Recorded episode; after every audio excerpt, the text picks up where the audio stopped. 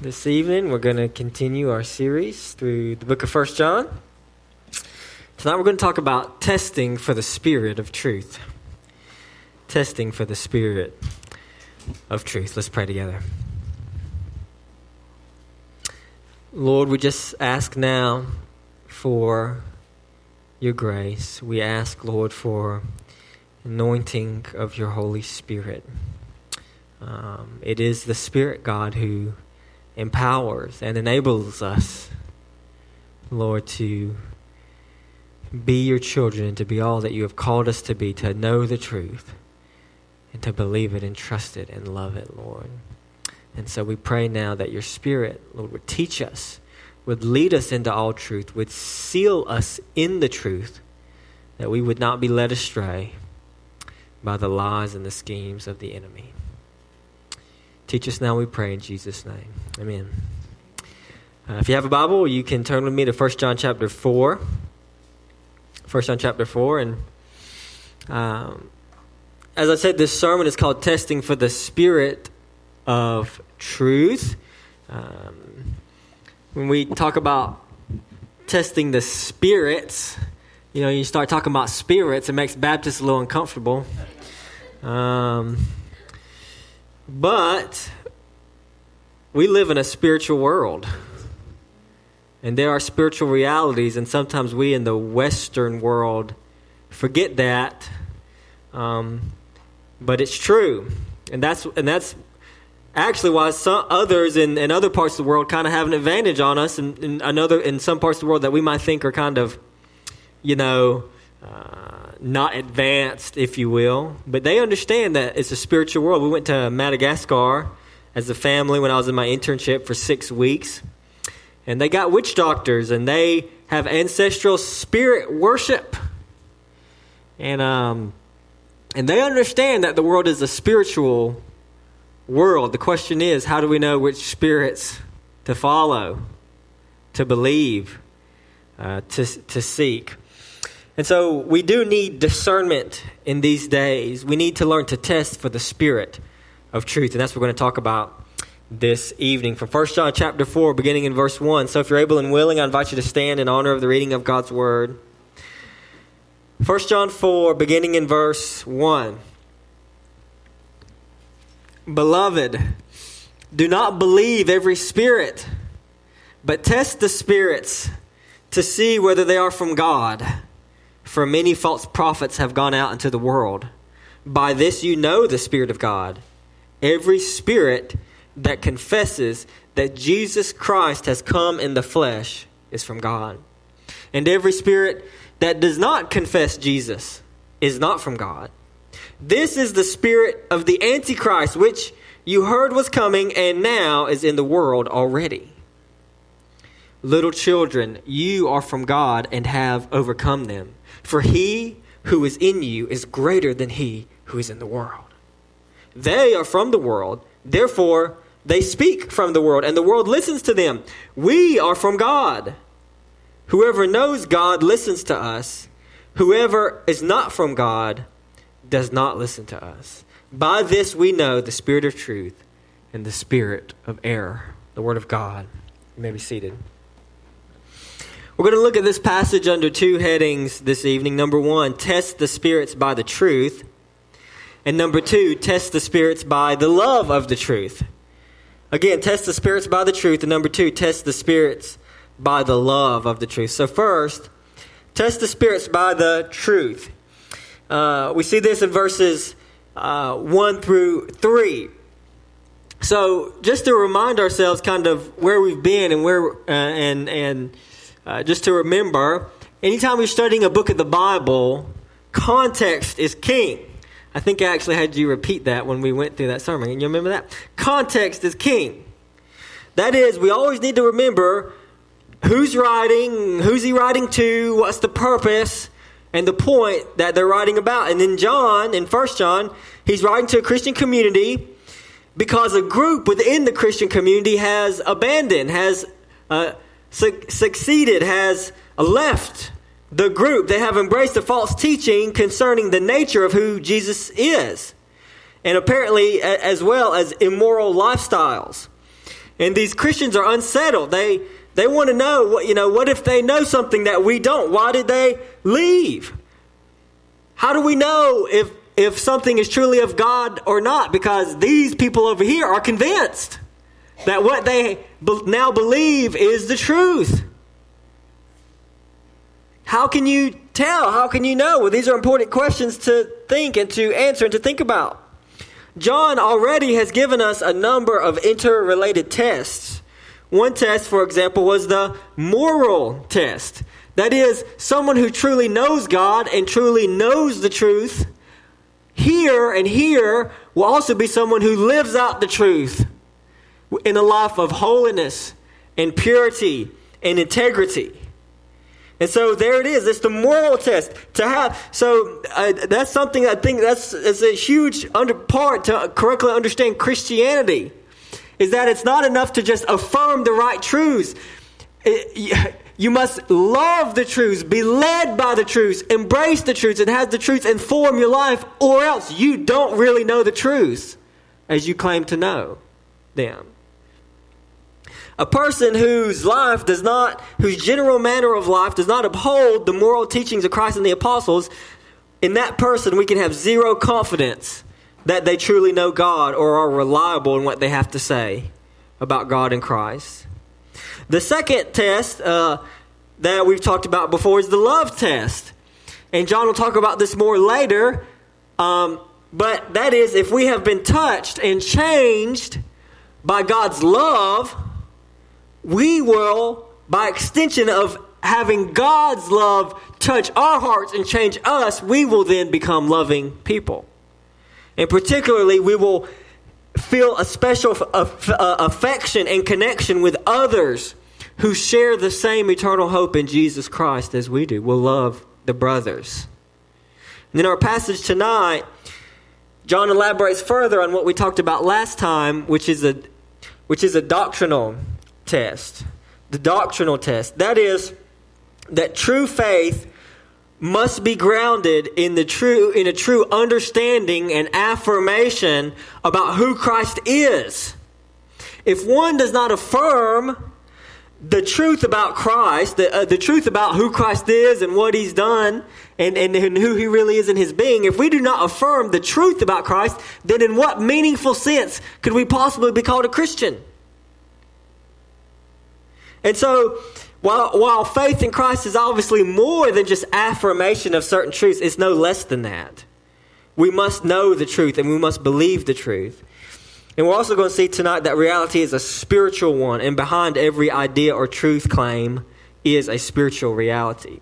So, first, now we're just going to walk through the passage here, beginning in verse 1. John says, Beloved, do not believe every spirit, but test the spirits to see whether they are from God, for many false prophets have gone out into the world.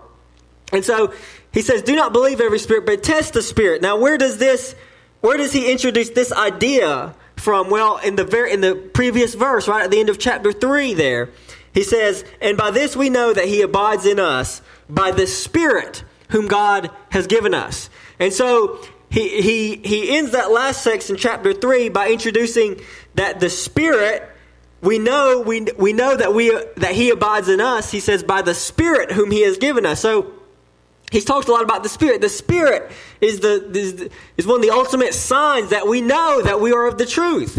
So if one of the one of the ways that we can know that we truly know the truth is that we see the evidence of the Holy Spirit's work in our life that we see the evidence of the Holy Spirit's work in our life. And so he introduces this reality of the, of the Spirit, but then he acknowledges that the Holy Spirit is not the only Spirit that's at work in the world.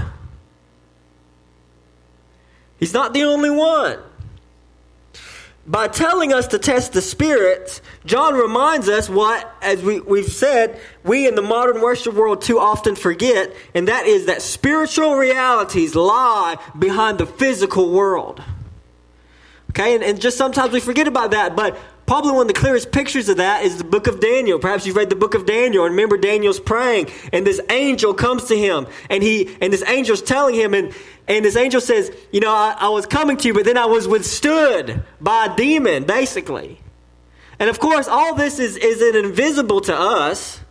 We can't see it, but then all of the New Testament, all of the New Testament, um, that's a whole nother sermon, but, uh, but Paul is, in one passage, Paul talks about head coverings, and then as part of the head coverings, he says, because of the angels. That is, that is that there's a spiritual realm that is just as real as this physical realm. That, that, that, that battles are taking place in right now. And when, and, and, I, you know, it seems to me that in the end, in the new heavens and the new earth, when the end comes, what's going to happen is that is that kind of that that veil is going to be torn. And the spiritual world and the physical world will be, become one. And we'll see realities that will blow our mind, realities that were working in, in our minds in the background, but that's where the real battle is being fought the whole time.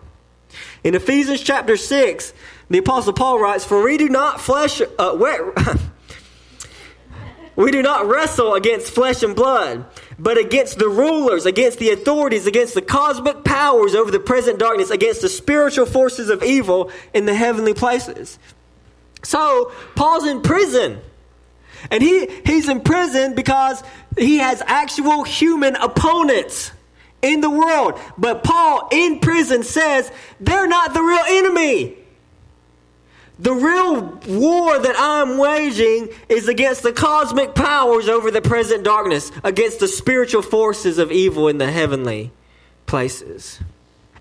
And so we just can't forget that. So when John says test the spirits, we need to understand that everything has a spiritual reality behind it, including false teaching. And that's especially what John is is talking about. You see, the devil is perfectly happy that we are captivated primarily by what our eyes can see and utterly miss the spiritual schemes and forces that are behind the attitudes, actions, and false beliefs of the world.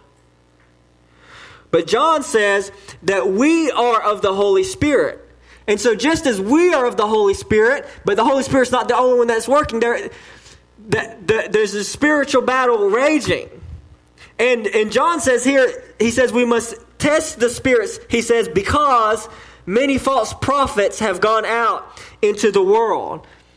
And so, in John's mind, what, it, what John is, it seems to be saying is this is that anyone who goes and propagates and teaches a false truth, I mean, a, a, a falsehood about God, about Christ, about reality, in his mind is a false prophet is a false prophet. And so he says many false prophets have gone out into the world. And so and so get this now. So what John is saying is that doctrinal error doctrinal error concerning the person and work of Christ is not just a mere mistake. There are spiritual forces of evil that are hell bent on getting people to believe false things about Jesus Christ.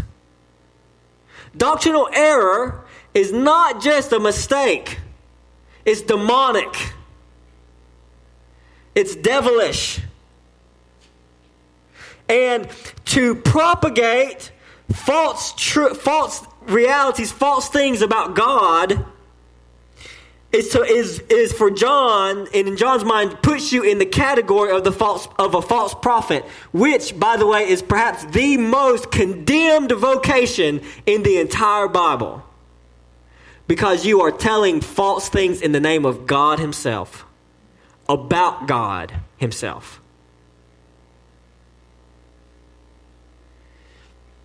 And so he connects this he connects this as he did before uh, back in chapter 2 where he talks about the antichrist that, that comes back up here. He connects this the false prophets with with uh, the presence of the antichrist with and, and the spirit of the antichrist.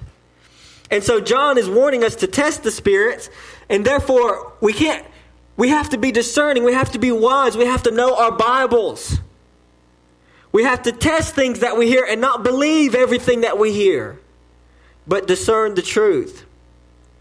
And it's important, I think, to understand, you know, I think it's important to understand John's understanding of really the really it's the, his understanding of the end times. Because as we talked about before, he called, he said that in chapter 2, verse 18, he says that it is the last hour. And that this, the Antichrist is associated with the end, the end times. And yet here we are 2,000 years ago, and John is saying, well, the spirit of the Antichrist is already here. Why would he why would he say that? Well, because Jesus plainly taught that false prophets was a sign of the end. In Matthew 7:15, Jesus said, "Beware of false prophets who come to you in sheep's clothing, but inwardly are ravenous wolves." In Matthew 24, which is a passage specifically about the end times. Jesus said, Many false prophets will arise and lead many astray. Now think, you're the Apostle John. You've heard Jesus say this, and then in this Christian community, false teachers rose up and led a whole group in your church astray. What do you conclude? You conclude, it's the end. The time is upon us. The end is here. Second Peter, uh, 2 Peter 2, Peter says this but false prophets also arose among the people, just as there will be false teachers among you, who will secretly bring in destructive heresies, even denying the master who bought them, bringing upon themselves swift destruction. And many will follow their sensuality, and because of them, the way of truth will be blasphemed. And in their greed, they will exploit you with false words. Their condemnation from long ago is not idle, and their destruction is not asleep. And so false prophets were associated with the last days, which is why John connects, why he says they're in the last hour, why he connects the presence of false teaching with the presence of the spirit of the Antichrist, which is connected with the, the days of, of the end. And so, and so, um, and so we just need to keep in mind here, and we'll talk about a little bit later, that for 2,000 years we've been in the last days. And we know this because the spirit of the Antichrist has been at work and is and is at work even today. And so how, how can we how can we then discern the spirits? Uh, John tells us in, in verse 2. He says, By this you know the Spirit of God. Every spirit that confesses Jesus Christ has come in the flesh is from God, and every spirit that does not confess Jesus is not from God. This is the spirit of the Antichrist which you have heard was coming is, and now is in the world already. And so here it is. It's pretty simple. It's pretty straightforward. You can you can one of the tests among the others that John has given us is the doctrinal test, to test the spirits, to test the content of what is being said by others. Are they speaking the truth about Christ? Uh, particularly in John's day, they were denying that Jesus Christ had come in the flesh. It's not 100% clear what that heresy was, although we know a number of early false teachings that could be put in this category. One of them, for example, being that the that Christ, that the Christ was kind of like a spirit or anointing that came upon Christ at his baptism and left Christ before his crucifixion. So in other words, Christ wasn't Jesus in his whole entire person wasn't the Christ from birth to, to ascended into heaven, but rather the, the, the Spirit of Christ or the anointing of Christ came upon him at his baptism and left him at his, uh, before his crucifixion. But what John is saying is that it's not true. It's not, it's not wrong. It's wrong. It's not right. Jesus is the Christ from beginning to end and stands right now in his physical body at the right hand of God Almighty, reigning over the world. He not he, he, he wasn't just the Christ for a certain period. He came as the fulfillment of every promise, the king, the heir of David, the king of the world. Jesus is the Christ from beginning to end right now as a living, breathing, physical human being at the right hand of God Almighty. And just as his uh, disciples saw him ascend into heaven, one day we'll see him descend from heaven. And so, this is how we can know every spirit that does not confess Jesus is not of God. That is, so this is one of the ways we know. This is how we discern. You have to ask. You have to ask what other people are saying. What do you believe about Christ? Of course, we want to know other things, but that's key. What do you believe about Christ? Do they preach the truth about Christ? There's lots of so called Christian denominations, aka cults, who deny the deity of Christ. They did I say he was created, or they say he was just a, you know, a, a regular person, or or pro- they deny the Christ. We have to ask: Does is what being taught? Is it confessing the true Jesus, the real Jesus, Jesus as he actually is, and not just who we want him to be? The spirit that does not confess the true Jesus, John says, is the spirit of the Antichrist. Is the spirit of the Antichrist. So again, just as before in chapter 2, John called the defectors who left the church, who embraced the false teaching of Christ, he called them antichrists. And so again, embracing a falsehood about Christ is not just a, a mistake. It is being captivated by the spirit of the Antichrist himself. And it is becoming one of his minions to do his will. Because that's what the Antichrist does. What he's, he's a he mimics Christ. Just as Christ has followers, the Antichrist has followers. They might not even know it. But anyone who is propagating a false teaching about Christ, John says, is the Antichrist and is captivated by the spirit of the Antichrist. And as, as we said, John already sees the spirit of the Antichrist at work. I referenced the, the verse earlier in, in 1 John 2.18. John says, Children, it is the last hour, and as you have heard that the Antichrist is coming, so now many Antichrists have come. Therefore we know it is the last hour. And then again in our passage in verse 3, it says, Every spirit that does not confess Jesus is not from God. This is the spirit of the Antichrist, which you heard was coming and now is in the world already. It's in the world already. And so the, the, the 2,000 years ago, the spirit of the Antichrist was already at work. And the Apostle Paul said the same thing in 2 Thessalonians 2 7. He says, For the mystery of lawlessness is already at work. Only he who now restrains it will do so until he is out of the way. And so, the point of all this, and something we need to take away from this, is that we have to understand that 2,000 years ago, they were in the last days, and we are in the last days. We just have to admit that it is mysterious that God has willed that the last days have extended for so long, but that, that's his plan. That's just that's just the way he's designed it. But the point is is that that everything's I mean everything's already in place. Christ has already come. He's already ascended. He's already forgiven sin. The spirit of the antichrist is already at work. I mean, for 2,000 years, we've been on the brink.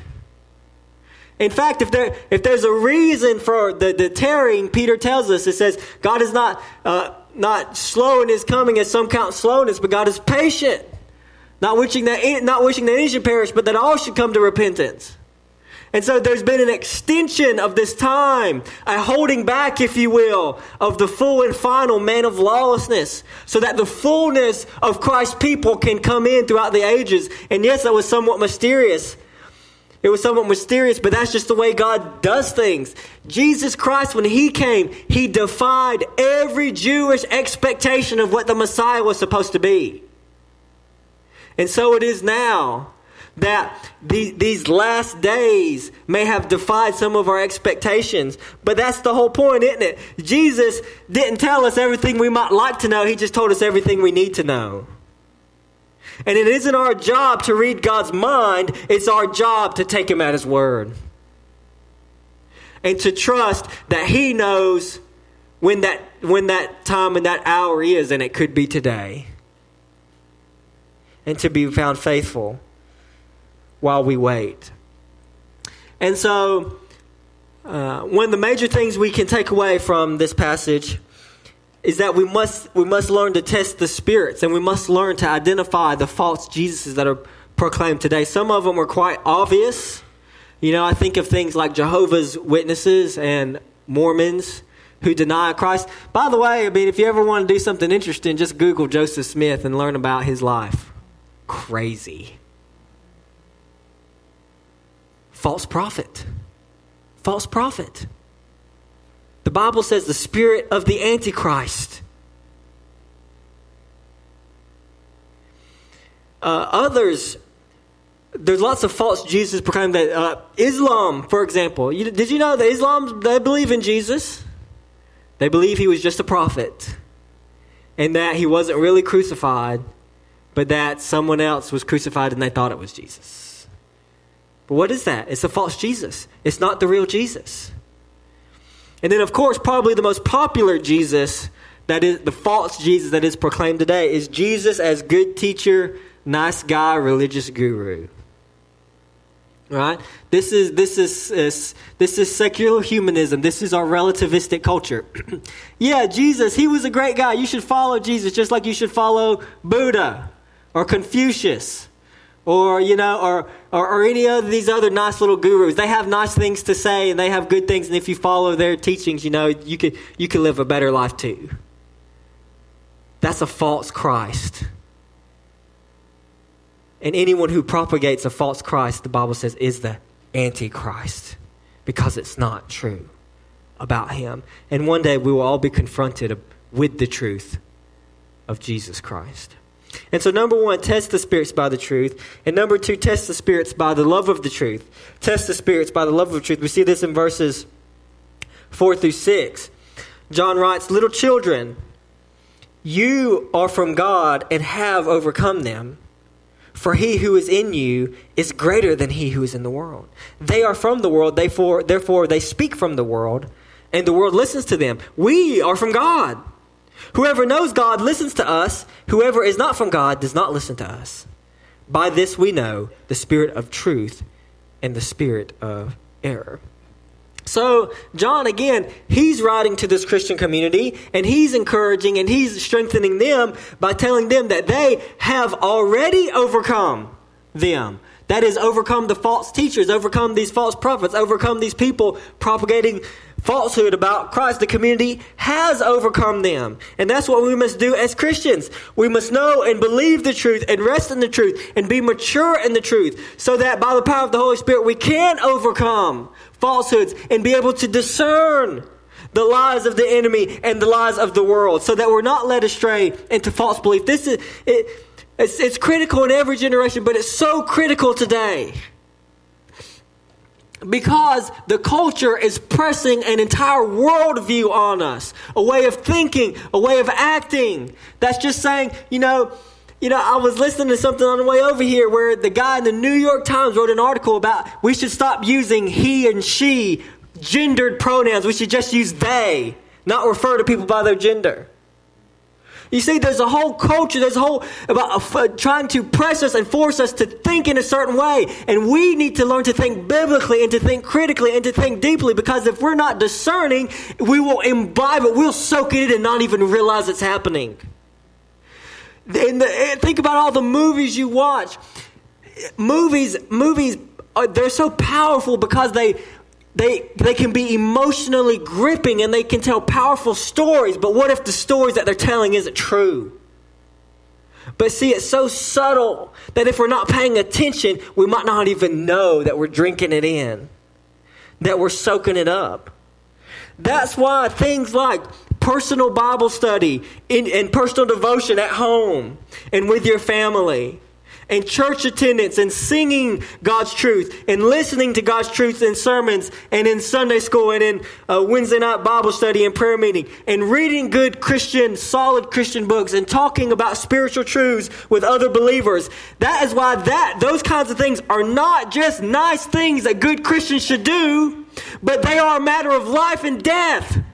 Because if you don't know this word, then it will be easy for the enemy to come and sweep you up and sweep you away because you won't even know. It sounds good. Things sound good.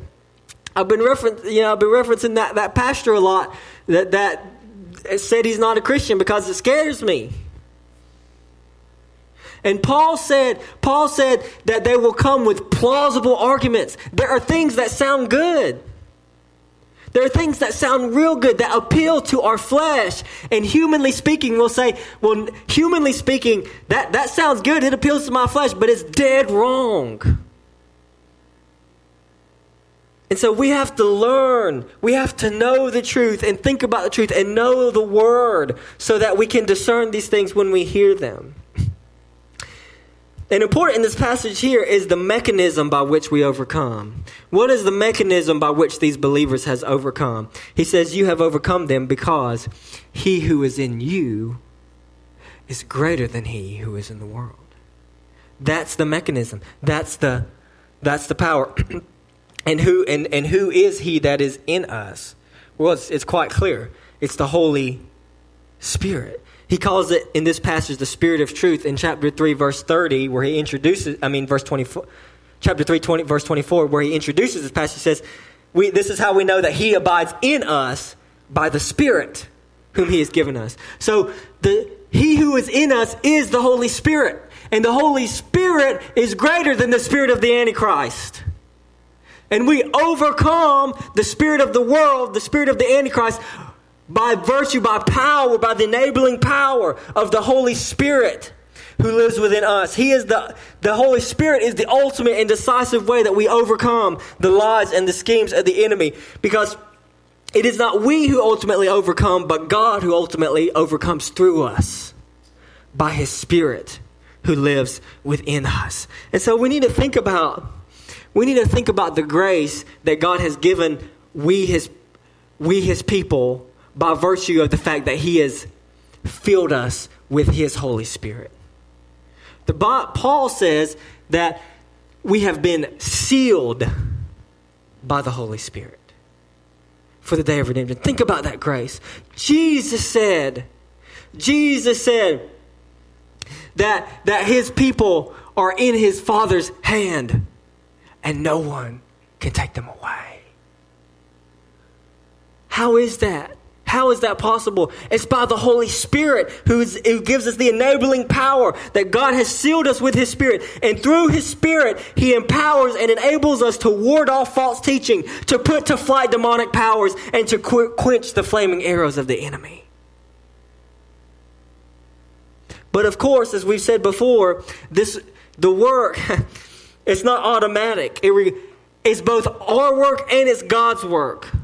It requires work on our part, but even then we recognize that even the work that we put into it is, is itself empowered by the Holy Spirit. For example, in Philippians chapter 2, 12 and 13, Paul says, Work out your own salvation with fear and trembling, for it is God who works in you to do what? To will and to work for his good pleasure. It's God who works in us to even do the good things, but yet we still do them. And so we still have to work. That's why Paul can go on and tell Timothy in 2 Timothy 1:14, by the Holy Spirit who dwells within us, guard the good deposit entrusted to you. We work in God's work. We have to work to guard the deposit, to guard the truth about Christ, to work in Him. But we don't do it as if we could do it on our own strength, but it is empowered and enabled by the Holy Spirit that works within us. And that is great grace and is great encouragement. And it's encouraging to these believers because, of course, they're, they're, they're probably scared. Well, that, that happened to them. What if it happens to me? And so we can take courage when when someone that who we have trusted in the past maybe walks away from the faith, we can take courage and say, God, hold me by your Spirit. It's our work and it's God's work. And so John continues here explaining about these people. He says, They are from the world. Therefore, they speak from the world, and the world listens to them. Verse 6 We are from God. Whoever knows God listens to us. Whoever is not from God does not listen to us. By this we know the spirit of truth and the spirit of error. So, as John has done before, he ju- he classes everybody into two groups because I mean there really is only two groups. Either you're of God or you're of the devil. Either you're of the spirit of Christ or the spirit of truth or you're of the spirit of error. The spirit of Christ or the spirit of the Antichrist. A child of God or not a child of God. And, and so we're either of one spirit, John says, or the other. And he says, they, and he's talking about the those who have left this Christian community, he says they are of the world, therefore they speak uh, from the world or out of the world, and the world listens to them. You see, there's there's a there's a worldly logic that sounds really good to a lot of people. You know, you just do you. You just do what feels right to you. You know, if it feels good to you, as long as it's not hurting anybody, that's fine. Who are they to say, oh, they're just kind of a bunch of, you know, they're just angry, bigot, fundamentalist people, you know? You just do, you just have a good time. It's, it sounds good. It sounds good. They speak from the world, and the world listens to them. The world listens to them. But, John says, but we are from God whoever knows God listens to us, and whoever is not from God does not listen to us. And so there it is. I, in this point, I said here that we test the Spirit uh, by the truth, and here I said we test the spirits by the love of the truth. And see, the, the, the, that's, the, that's the difference, and that's the key difference. You see, it's not enough to know the truth. It you know, the, the devil, the demons know the truth. James has said that. Demons know the truth, but they don't love it. They know Jesus is Lord, but they don't love Jesus as Lord. You see, it's not enough to know the truth, but we must also love the truth. And that's how you know the difference. If you're of the world, you listen to the world because you love what the world has to say. You like it. You have no problem with it. But if you're of God, you listen to God. You listen to his people. You listen to the truth. John uses this, it's like this. It's like if you're a child of God, if you're a child of God, you recognize your father's voice. It's weird how it works, but that's how it works. If you're a child of God and someone speaks truth to you, truth that is accords with the Bible and accords with what is true in Christ, if you're of God, when you hear somebody say that, you're like, you recognize it. You're saying, that sound, that's right. That sounds right. You hear your father's voice speaking. That's what it's like. But John says, but whoever is not from God does not listen to us. They don't. They don't. It's, you, have, you have to want to know the truth. Lots of people, they can't, they can't bear the truth of Christianity, not because it's intellectually unsatisfying, but because they don't want it to be true. Because if Christianity is true, that means it changes things. It means I'm not the boss, it means God is.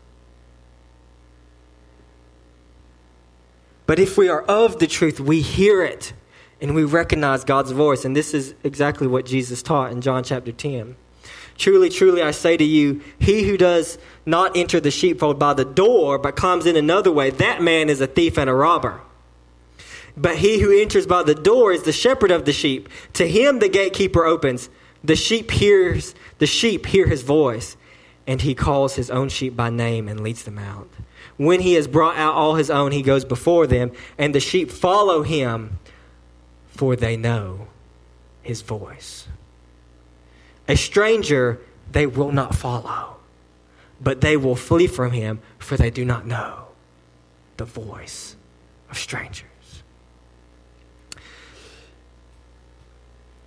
Paul in Second Thessalonians put it like this He says, The coming of the lawless one is by the activity of Satan with all power and false signs and wonders, and with all wicked deception for those who are perishing, because they refuse to love the truth and so be saved. Therefore, God sends them a strong delusion so that they may believe what is false, in order that all may be condemned who did not believe the truth, but had pleasure in unrighteousness. So we see that we test the spirits by the truth, but not just the truth, but we test the spirits by the love of the truth. When you hear the truth, when you hear the truth, do you recognize God's voice? Do you hear the voice of your shepherd calling to you? When you hear it when you listen, when you read the Bible, when you listen to sermons? Do we not only know the truth, but do we love it? Do we cherish it? Do we embrace it as right and good and true? That is the test. Church, we must test the spirits because not every spirit is from God. But this is how we test the spirit by the truth and by the love of the truth. And as I close this evening, perhaps it is that someone came into this room and maybe didn't truly know God, but perhaps tonight you've seen the truth. You've seen that Jesus is the truth. You've seen that Christianity is the right view of reality, the only way, and you want to embrace and you want to love the truth, you can by faith in Jesus Christ tonight. And you can, perhaps tonight in this sermon, you've heard the voice of the shepherd speaking, and you want to follow him. The answer is to come. Believe on the Lord Jesus Christ, and you will be saved.